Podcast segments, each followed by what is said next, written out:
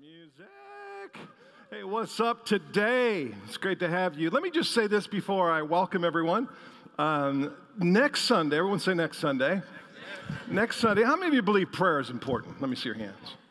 Uh, so, next Sunday is our first Sunday prayer meeting. And so, I really want to encourage you um, if you have your cell phone here in your calendar, to just pull that out. This is one time you get to do that um, with, you know, permission and write down next Sunday night, 6:30 to 7:30 at the TC. We're having our monthly first Sunday prayer meeting, and I would love to have you come. And let's just pray for us. Let's pray for our nation. Let's pray for this church. Let's pray for this city. How many of you think those things are important? And so there's something special about coming together in corporate prayer um, where we add our agreement to one another. And so I want to encourage you to do that. Put it in your calendar right now so you don't forget. Hey, if you don't have one of our outlines, slip up your hand and our ushers will get you one. Welcome to part five of Family Life. If this is your first time here, we're glad you're here. If you're looking for a church home, we'd love to have you. Want to welcome the live stream audience today. Hey, let's give them a hand out there in uh, live stream land. Thanks for tuning in. I know people travel and oftentimes they're away or home dealing with issues with children or sickness, and that's just a great opportunity to be able to still be a part of a service, even if you're not able to make it. So, over the past several weeks, we have been talking about the family. And uh, we've talked about raising our kids and changing sort of the marriage landscape, if you will. Um, whether you've been married for, you know, a couple of weeks, whether you're engaged or thinking about it, whether you've been married for, you know, 10, 15, 20, 30. How many have been married for over 30 years? Let me see your hands. Awesome. How many have been married over 40 years? Let me see your hands. Awesome. Hey, Mrs. Smith, what's up? Come on, put that hand up. Yeah. or are you not married anymore? Woo! So, yeah, uh, whether, whatever the case may be, and, and even if you're single today, you can extract some of the principles I'm talking about and apply them. Uh, oftentimes, the principles, pr- principles of Scripture are transferable. And they really speak to every area of our life, and they can be applied to every area of our life. So I want to encourage you to pay good attention, whether you're married or single, whether you've been married for a, a, week or, you know, 50 years. Anybody been married over 50 years? No, I didn't think so. Yeah. Vicki and I are the old folks in the church, I think. Yeah. No? How, how long you been married? 45. 45, you got us beat. Yes. Let's give him a hand. Come on. 45 years. Vicki and I have been married 43, going on 44, going on 68, right? No, just kidding. So, um, the, the whole idea that I came up with, just the whole family life concept, um, has seemed to have struck a nerve. Uh, Lance and I have received um, uh, just a ton of positive feedback. And so uh, we're walking this out, and uh, I'm going to continue this a little longer. Um, as I said last week, um, I think that this stuff applies to every dimension of life. And as I mentioned a few weeks ago, family life for many doesn't seem to be working out very well. And marriages, even Christian marriages, seem to be under an extreme amount of pressure, um, an extreme amount of attack. Um, I, I see the enemy at work in a lot of homes that even some homes that were once solid and, and strong and vibrant, um, sort of under attack and under extreme pressure.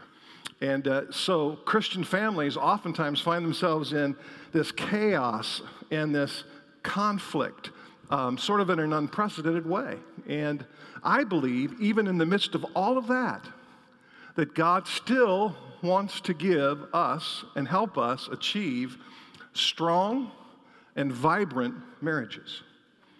Can I get a good, get a good, good amen? Get a good amen. How's that?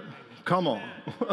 yeah, I believe that with all my heart. I believe God still wants to do some things in, in, in work in our lives. And over the past few weeks, we've been trying to resolve this question of who is building our marriages?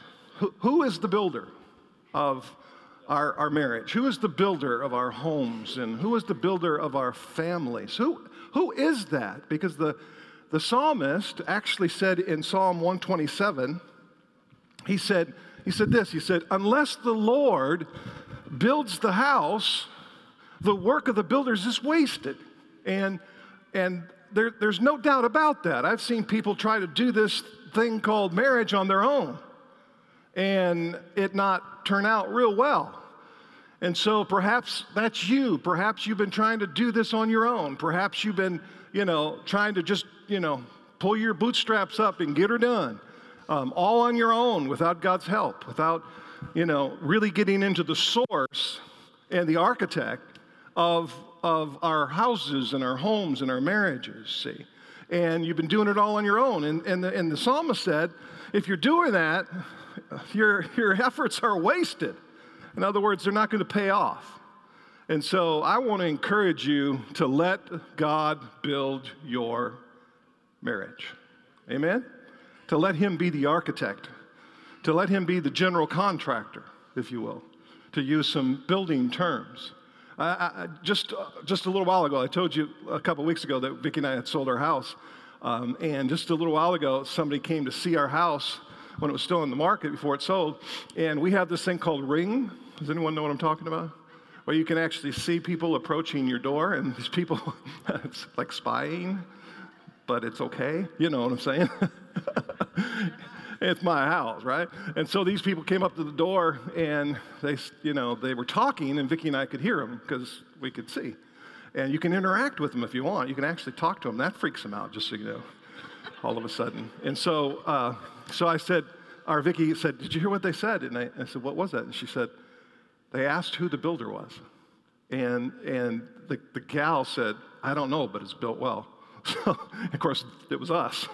Uh, we built the house, we designed the house, and all of that. But it just underscores the idea that it, the builder is important. Amen? The, the builder of your marriage, the builder of your heart, the builder of your relationships are so important because you can, you can get that information from all sorts of other sources about the idea of what marriage looks like, you know? And oftentimes it's based on selfish patterns, say. And if you buy into that and use those materials to build your house or your home or your marriage, then it's only a matter of time before it comes tumbling down. How many of you know that?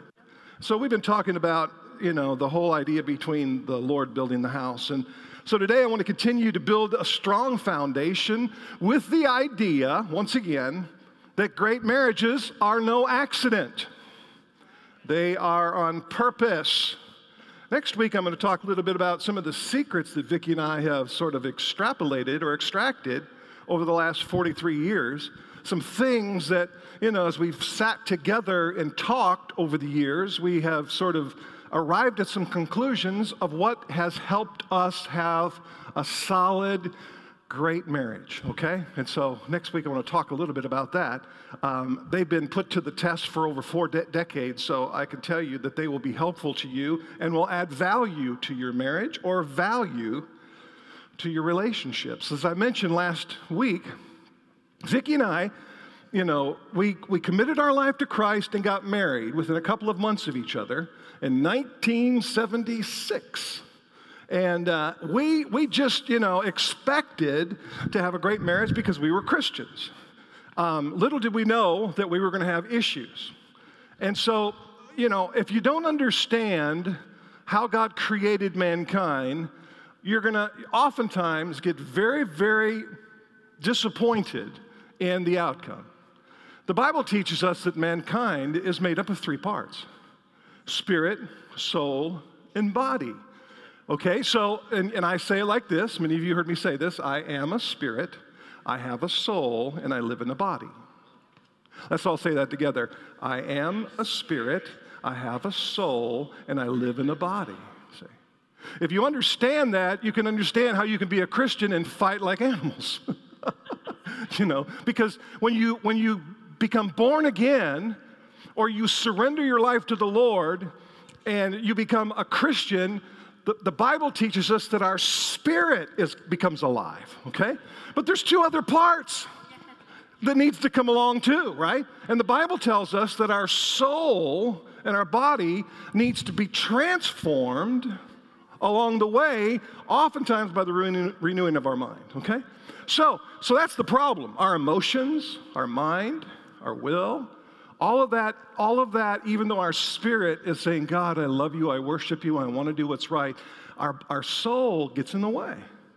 And so little did we know that we were going to spend the next few years fighting like dogs, you know, just, just, you know, not getting along and tearing things up and, you know, just fighting. And uh, a whole lot of disappointment and a whole lot of hurt. And so we oftentimes try to prove each other wrong. You know, I'm right, you're wrong, that kind of a thing. It was an extremely difficult start, as I said last week. And so I just want to encourage you, if you're here this morning, and I said this last week, if you're here this morning and you're struggling with your marriage, there is hope for you. There is hope for you. Amen? And so it's just a matter of understanding what that looks like, why you're experiencing some of the things that you are, and going to the right source for the answers and applying them and renewing your mind and training your body to live in concert with your spirit. Does, does everyone understand that? Amen? So when you do that, then you start to experience the love of God and the unity of God, and things start to turn around. So, um, you have to really allow the Holy Spirit to show you a new way.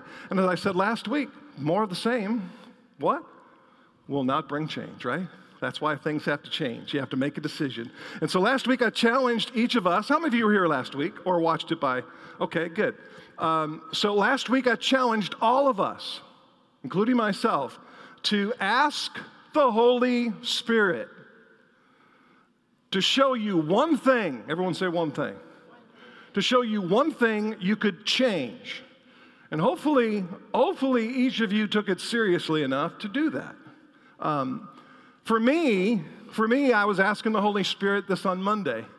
And I said, I said, what, what is that one thing I can change? And the one thing that I felt like the Holy Spirit showed me is, is to be more patient. To be more patient. And um, I started to realize that my patient, patience meter um, had lacked lately and was slipping and i was getting you know my fuse was getting a little short and so on and so forth and, and it had affected it affected and hindered my marriage and I really felt like the Holy Spirit challenged me to work on that. And here's the deal here's the cool part it's the Holy Spirit says, I want to help. How many of you know that's the truth? God wants to help you. So God, it, this is the cool thing about God is He doesn't just show you something you need to change. He actually shows you and then helps you change. Isn't that a cool thing? He shows you. He, he shows you what needs to change and gives you the power to change that. It's not, you don't have to do this on your own. But you do have to yield to Him, and you do have to, you know, be intentional about that in your life. So my question is you is how about you? How, how about you?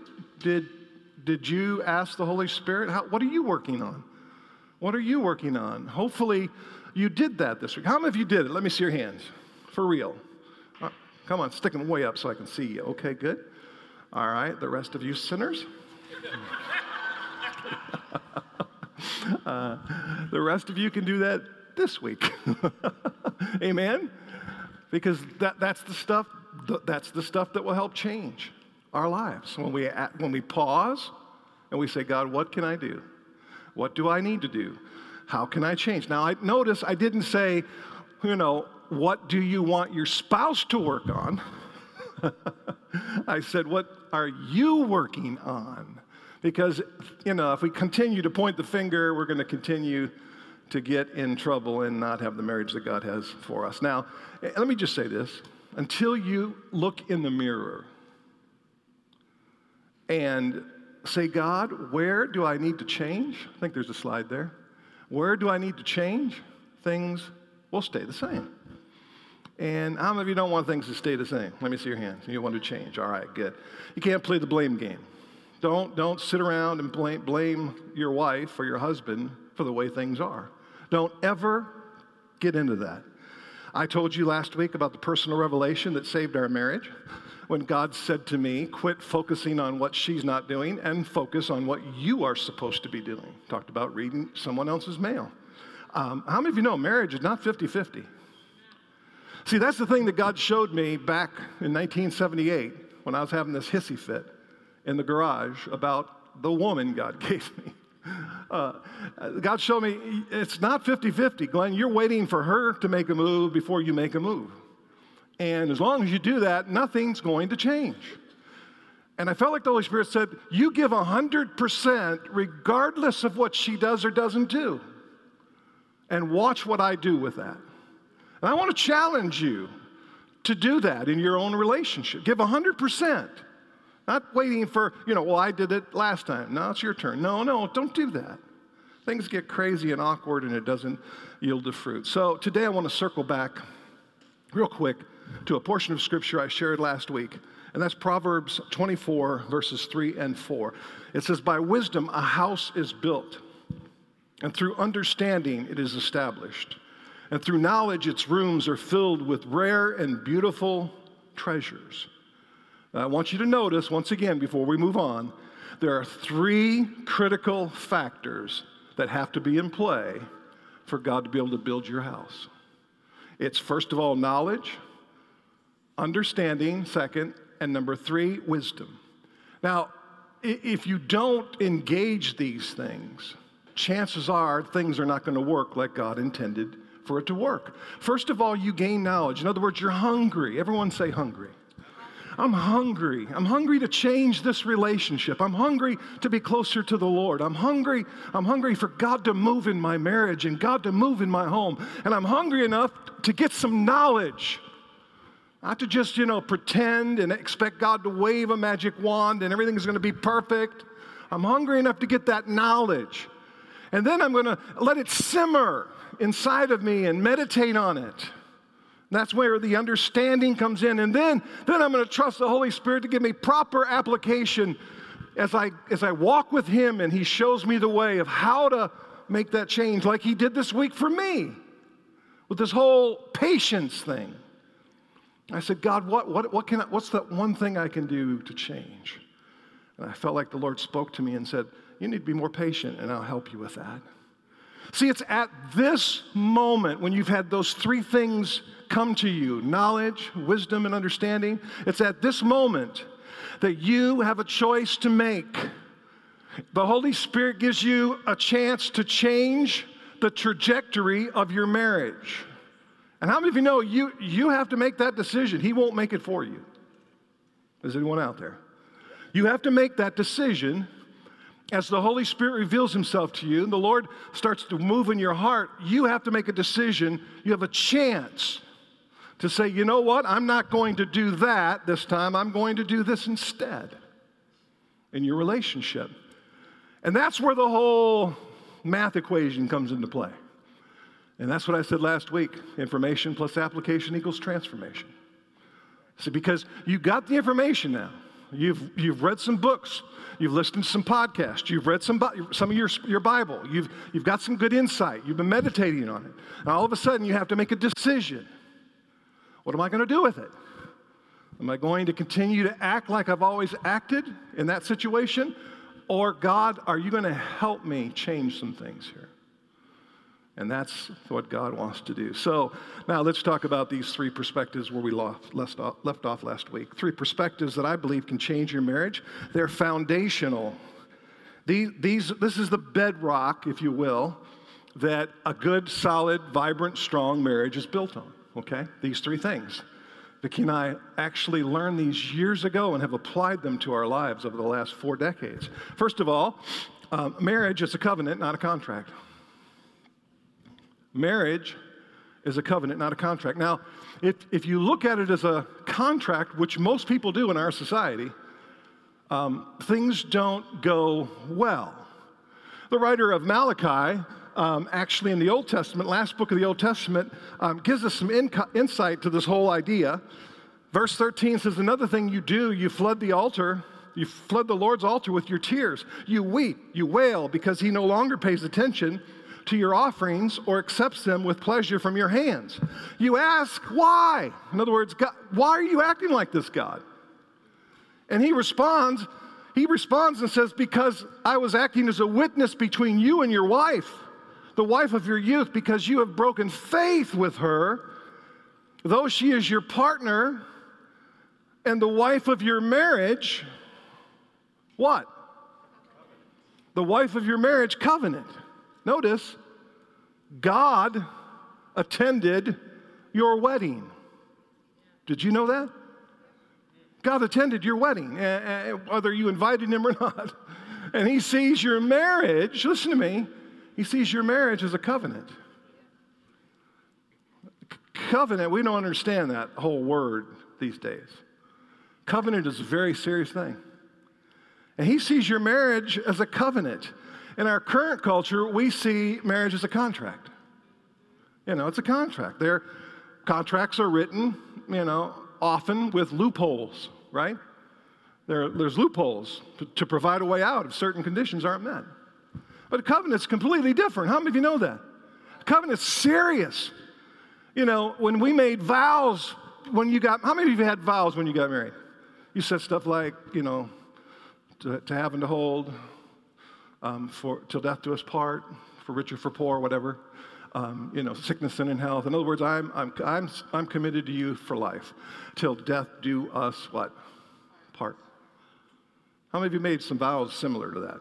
Okay, and probably some more words that you could add into there.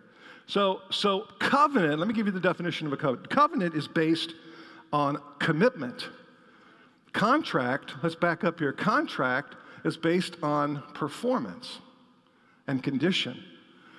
Notice, notice the difference. A contract is based on, on condition. If everything's, you know, goes right, if, if, you know, you perform up to my standards. But on the other hand, a covenant, and this is so important for you to buy into. I can't make you buy into this, but if you want to buy into the Word of God, then you need to buy into what God says. And covenant is so critical because covenant has nothing to do with performance. It has nothing to do with condition. It has everything to do with the fact that you made a commitment. You have promised something. You promised something. And in this day and age, that doesn't mean a whole lot. People make promises like, you know, like they're nothing. And they have no intention of fulfilling them. And it's sad that we have a, a culture and a society that that's just common. But as Christians, how many of you know we've got to buy into something different? God expects us as His kids to live in concert and in sync with the Word of God and to live differently. How many of you think Christians ought to live differently? Let me see your hands. Yeah. Well, this includes this. See, covenant, it's, it's, it's, it's, it's critical. And the marriage that's based on a contract has a weak foundation. How many of you know a house is only as strong as the foundation? Re, for real, yeah. I mean, one of the first things they look at when they're looking at a house in the inspection is what does the foundation look like? Is it strong? Is there cracks? Or, you know, is it caving in? Is it out of square? Is it out of level? And this is so foundational because the, the, the, the, marriage that's based on a contract has a weak foundation on which to build. Because the, if certain expectations aren't met, you just exercise the loophole and get a divorce. Now, get me another one. and, and if, you, if that's you, I don't want to. I don't want to put you down or any of that. I'm just simply saying that that's oftentimes the attitude in our society. So, the marriage is based on a covenant now. Check this out. The marriage is based on a covenant, however, has a strong foundation on which to build. Very strong. Why? Because it's, it's not going to change. My relationship with Vicki is based on my commitment to her to live with her and love her and cherish her till death do us part. Did you hear me? My goal as a pastor, like I said before, is not to have the biggest church in the city or to be well known or write tons of books or make a lot of money, whatever. My goal is to stay married to this woman until I draw my last breath.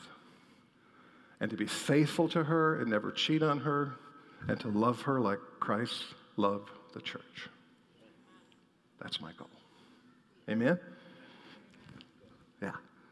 See, the marriage based on a covenant has a strong foundation. Why? Because a covenant, covenant is the glue. Everyone say glue. Covenant is the glue that keeps you stuck together when things get tough. You know, when I when I think, you know, we're having struggles and difficulties and and I just remember my covenant. Did you hear me? I just remember, you know what? I we may be bickering right now. Has anyone ever bickered? Let me see your hands. Any Christians out there ever bickered with their wife or husband? Let me see your hands. Yeah. Yeah, Bill, Bill's got both hands up, both feet. I'm with you, brother. yeah. So, you know, I just remember my covenant. Everyone say covenant. See, it's the glue. It's the glue that keeps us kind of, you know, stuck. See, once you realize that you're stuck and there's no way out, right? I mean, to some that sounds morbid or, you know, negative, but it's the truth. See, once I realize that there's no way out of this relationship, it causes me to face my problems and start to work on them. I ask myself the question do I want to live in hell for the rest of my life or do I want to work this out? right? Because there's no way out. I don't mean that literally, but, but you know what I'm talking about. you know, so here's the deal divorce is not an option for the Christian marriage. It's just not an option for us. See, uh, Vicki and I made a decision when we first got married years ago, well, probably two years in before we figured this out, that we would never, ever mention the word divorce. That there's, you know, there's a line, so to speak, that we won't go below. And we will never mention it. It'll never come off our lips because it's not an option for us.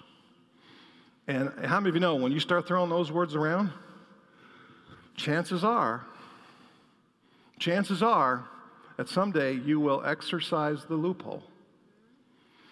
So you have to be very careful with your words, right?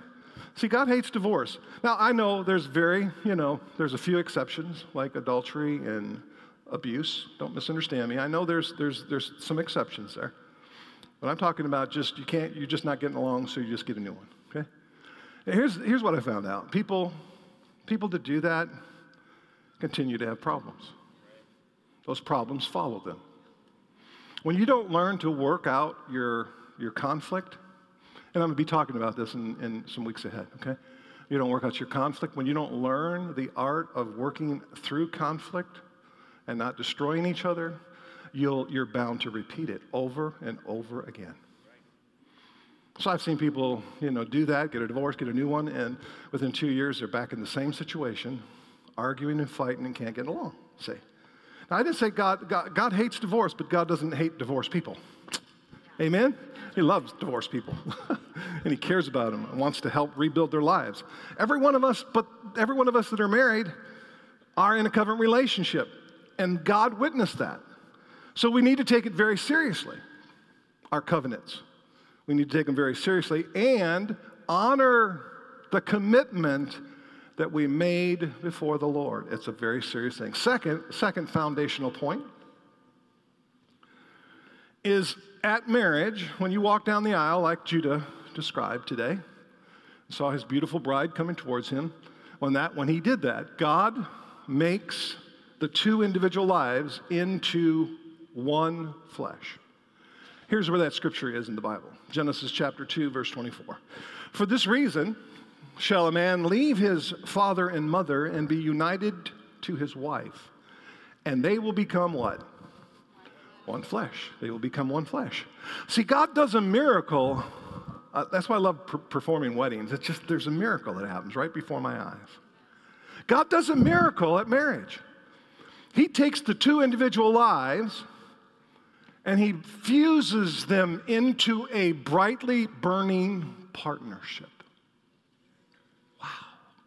And makes them one. It's kind of like it's kind of like the unity candle, right? Honey, won't you help me here? Um, it's How many of you had a unity candle or some sort of idea around that idea? Okay, okay. Let me see your hands if you did. Okay, most of you. All right. So at marriage, we took the two, this represents me, that represents her. Okay? We take the, the two individual lives and God, come on, help, work with me. Come on, work with me. Don't be rebellious now in front of all these people. All right? All right, so all right, so he takes the two individual lives and he fuses them into a brightly burning partnership, right? And then we supposed to blow out our candle. Now we are what? One, right? But here's the deal, and this is the principle that you have to understand. From that moment forward, the enemy, everyone say the enemy, wants to take, come here, baby, I'm not done. Sorry. Um, See what she has to put up with? From that moment forward, the enemy wants to take the miracle of oneness and make it into two again. Did you hear me? He, want, he wants to blow out your candle, okay? He wants, he wants to just simply blow out that candle, and then he, go ahead and take that candle, baby. All right, just go your separate way. He wants you to go your separate ways. See? You know, and do your own thing. And then typically, it won't be long before your candle gets blown out. And you're miserable. And you can't stand living. Now, sometimes it's different, but that's, that's the way it works most of the time. Thank you. Thank you, babe. Listen, he wants to blow out your candle. Listen to me. Understand that. Understand that whole concept that he wants to blow out your candle. He want, his goal is to divide and conquer. His goal is to get you to think that each other is your problem. See, he wants me to buy into the, the mental thoughts and the idea that Vicki is my problem. It's her. It's just her. You know, she'd get her act together. Why is she doing that? You know, why does she make me do that? All that stuff. You know what I'm talking about. You probably heard those voices. You probably said those things. It's him. He's a jerk. We're going to be talking about that the next couple weeks, okay? But hear me now. The Bible says in Ephesians 6, verse 12, check this out. Our struggle is not, everyone say not. not. Say it real loud, not. Our struggle is not, my struggle is not against Vicki Smith. It's against the enemy. Our struggle is not against flesh and blood, but against principalities and powers and spiritual wickedness in heavenly places. It's against the, the enemy wants to come in all sorts of, of ways. He comes as, the Bible says, he comes as an angel of light. He masquerades as an angel of light. He'll drop thoughts into your mind that, that seem correct and right and just and legit. But the whole idea is to divide and conquer, is to get you at odds with one another. And then it goes on in that same chapter and talks about the weapons of our warfare. See, here's the problem I've seen for years people taking the weapons of their warfare and killing each other with them. Instead of both uniting together to take the weapons of their warfare and destroying the enemy in their marriage, standing against the schemes and the strategies of hell. Amen? See, God wants to equip us to overcome all the things the enemy throws at us. And we get at odds with one another about it. We think each other's the problem. And that's exactly what the enemy wants. See, he has succeeded in your life when you buy the lie. And number three, foundation. We're talking foundations here, okay? These are foundations on which to build. This is not the house, this is not the building, this is the foundation. The third one, and this is critical, guys our marriage success or failure is determined by the seeds we sow. When Vicki and I caught this, we, it, it was a game changer. That our marriage success or failure were going to be determined by the seeds we sow. Galatians 6. Listen to this. Read it in your, your Bible or your notes or on the screen. Do not be mocked or do not be de- deceived. God cannot be mocked. A man what? Reaps what he sows. Goes on to say, the one who sows to please the sinful nature, from that nature will reap destruction. The one who sows to please the Spirit, from that Spirit will reap eternal life. Let us not become weary in doing good, for at the proper time we will reap a harvest if we do not give up. Did you know that you can actually, and I said this last week, you can actually predict the kind of marriage you will have in the future by the type of seeds that you sow today? Did you hear me? And you can apply this to any area of life, okay? You can determine, you can actually predict the kind of life or the kind of marriage, the kind of relationships you have in the future by the types of seeds that we sow today. Everyone say today. today. Say today matters. today matters. Just let that simmer for a second. One more time. Say today matters.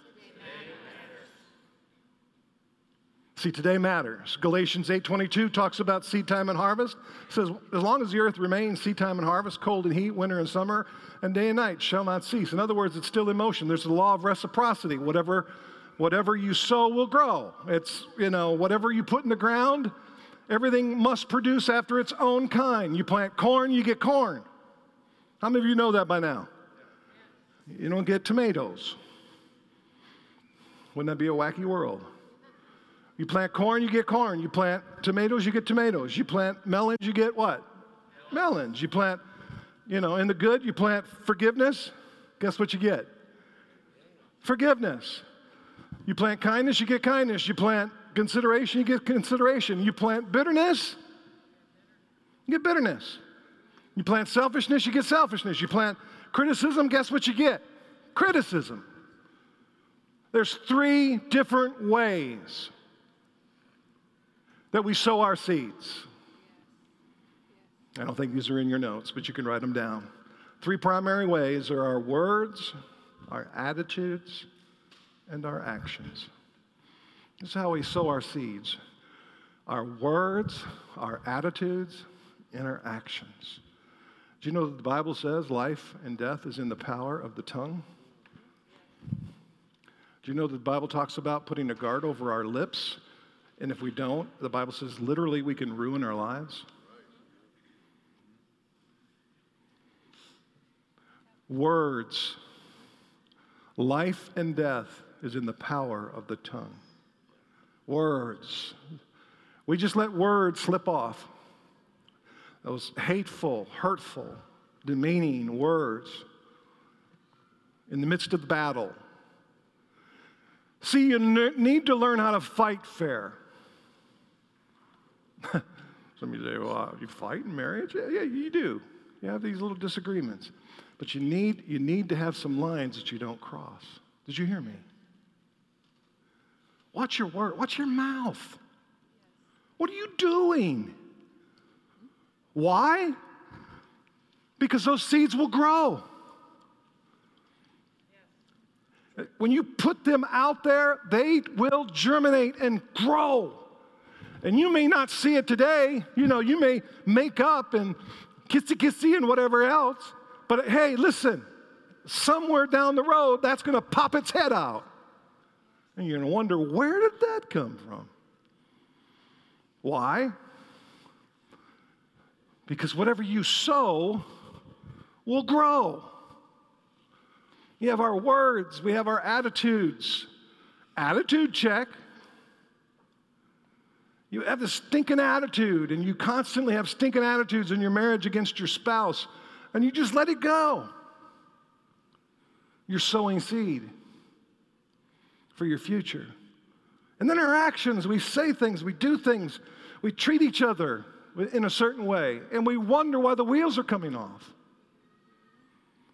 This is a principle, guys. This is a foundational principle. And when you get it and you understand it, you can use it for God's glory. Amen. Say, why? Because this is the way He set it up, right? It's the knowledge, wisdom, and understanding piece. And, and as we walk it out and we apply it to our lives and marriages, we start to realize that God has a plan for our lives. And He can use it for His glory. So, the question I have for you today as the worship team comes and we close is what's in your garden? What's in your garden? Can I challenge you this week to look at your garden? Look at your life, look at your marriage, and just look and see what's growing. And there's, if there's things in that garden that, that you are not proud of or want to continue, then you just need to repent. Everyone say repent. Just, God, I'm so sorry that I've planted some seeds for this. I ask, see, repentance is kind of like a weed killer. Amen? It's kind of like a weed killer. I'm so sorry. Please forgive me. And then begin to sow the right kind of seeds because they will grow. Let's stand.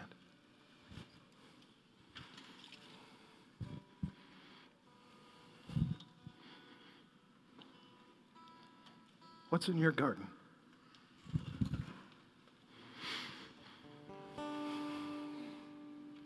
God wants there to be some beautiful things there. Amen. We talked about beautiful. You should have a beautiful relationship with your children. Beautiful relationship with your spouse. Beautiful relationship with your friends, coworkers. God.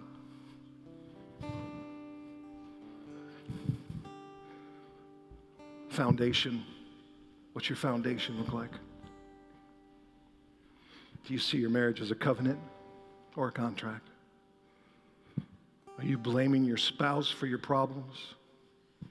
Are you letting the enemy blow out your candle, not realizing that God did a miracle your, on your wedding, at your wedding? And have you been sowing the kinds of seeds of destruction by your words and your attitudes and your actions? Let's just bow our heads for just a moment. If there's something that I have said today that has challenged you and you need God to intervene and you want prayer, slip up your hands. God bless you all over. Thank you so much for your honesty. See, that's an invitation to God to get involved. When you slip up your hands, it's not just so I can see it, it's just your invitation and your accountability to say, God, I need your help here. So, Father, we ask you for your help. You said we have not because we ask not. God, we, we don't want to be guilty of that. We ask you for your help. God, you know what every hand that went up represented. That's how much you know us. And I'm asking you, Father, to come alongside of your children and show yourself strong on their behalf. And do a miracle in each of our lives. God, I pray that you'd help each one of us to take our relationship with you seriously and our relationship with others seriously. God, I pray for marriages in this place. Those that are watching online, I pray for marriages and homes. I pray for strong, vibrant, healthy marriages. I break the power of the enemy in the name of Jesus, who has come to kill, steal, and destroy. I terminate his assignment on marriages, relationships. I speak life. I speak life. God, help us to plant words of life. Help us to sow seeds of life not death.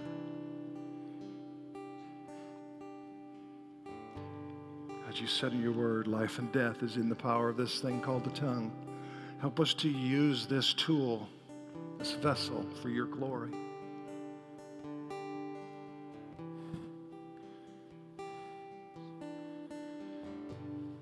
Holy Spirit, we surrender. Just say that to Him. I surrender to you.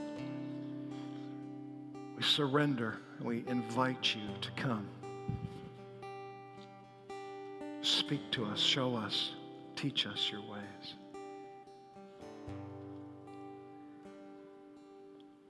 Let's just worship Him for a couple minutes before we go.